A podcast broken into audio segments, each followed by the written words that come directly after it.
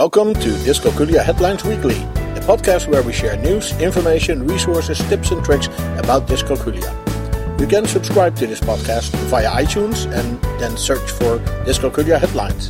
You can also find us on the web at dyscalculia headlines dot com and then click on the podcast page.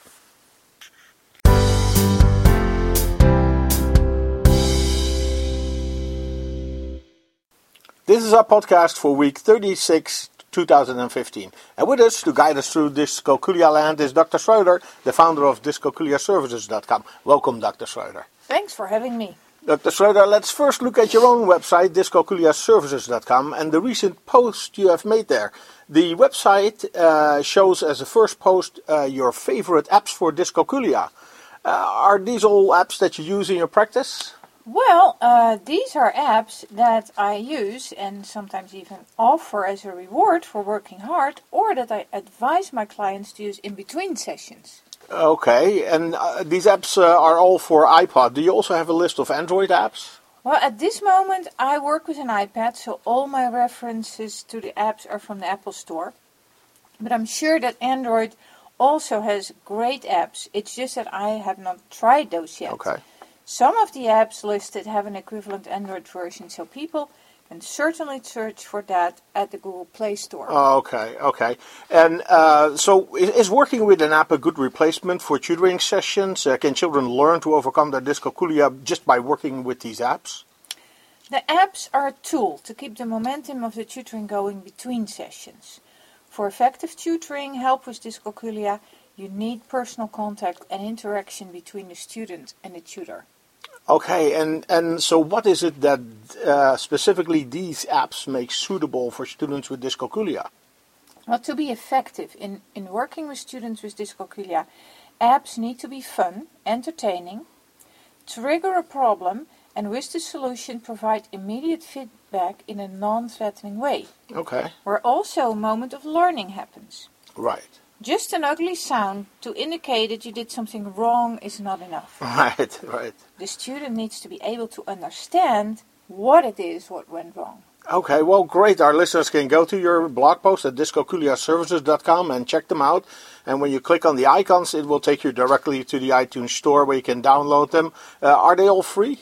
Most of them are free.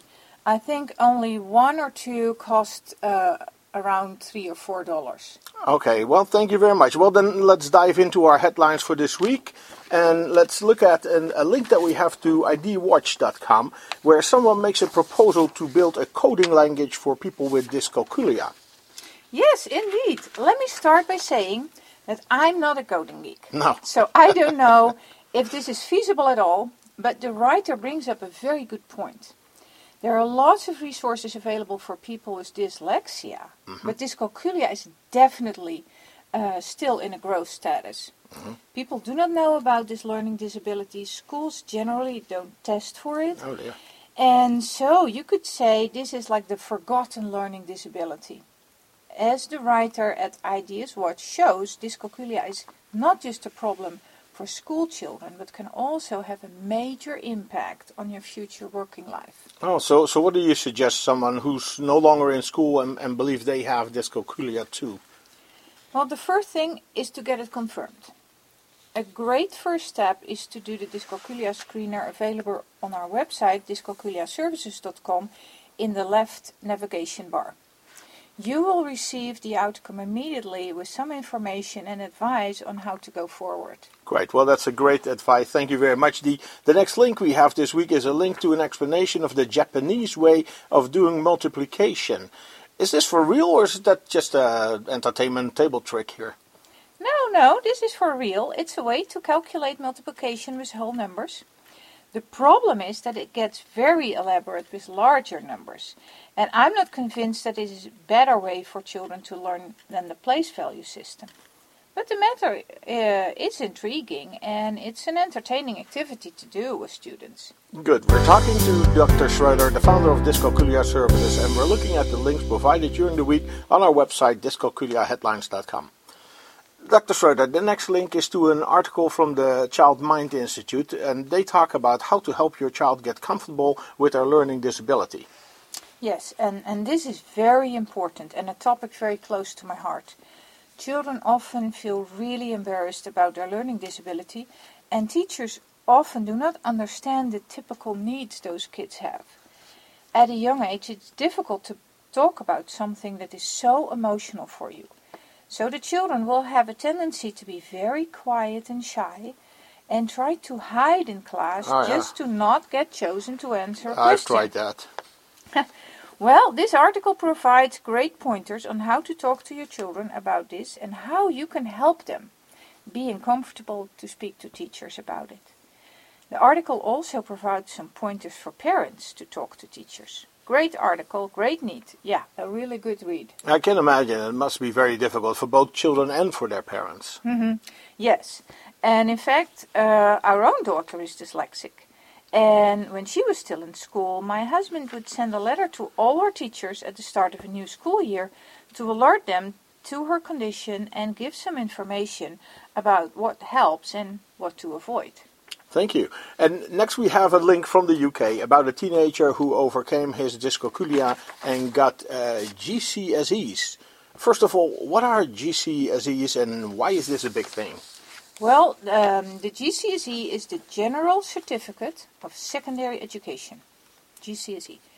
It is an academically rigorous, internationally recognized qualification awarded in a specified subject, generally taken in a number of subjects by pupils in secondary education in England, Wales or Northern Ireland.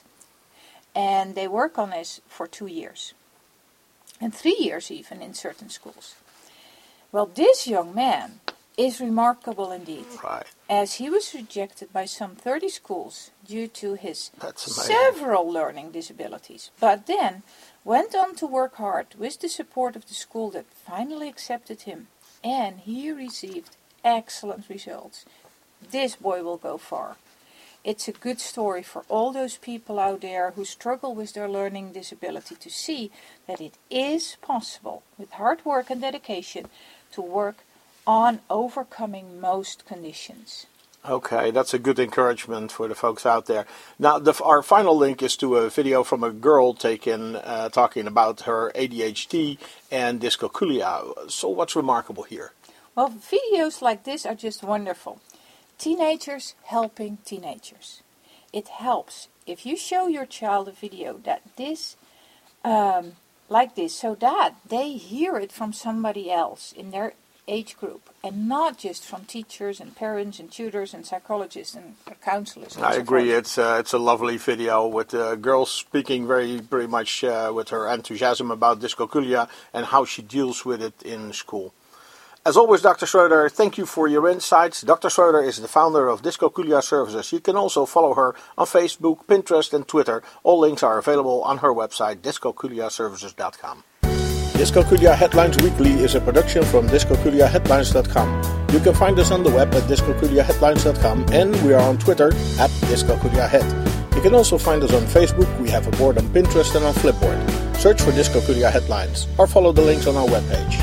You can send your questions, comments and contributions to communications at dyscalculia headlines dot com, and we may even discuss it in one of our upcoming podcasts.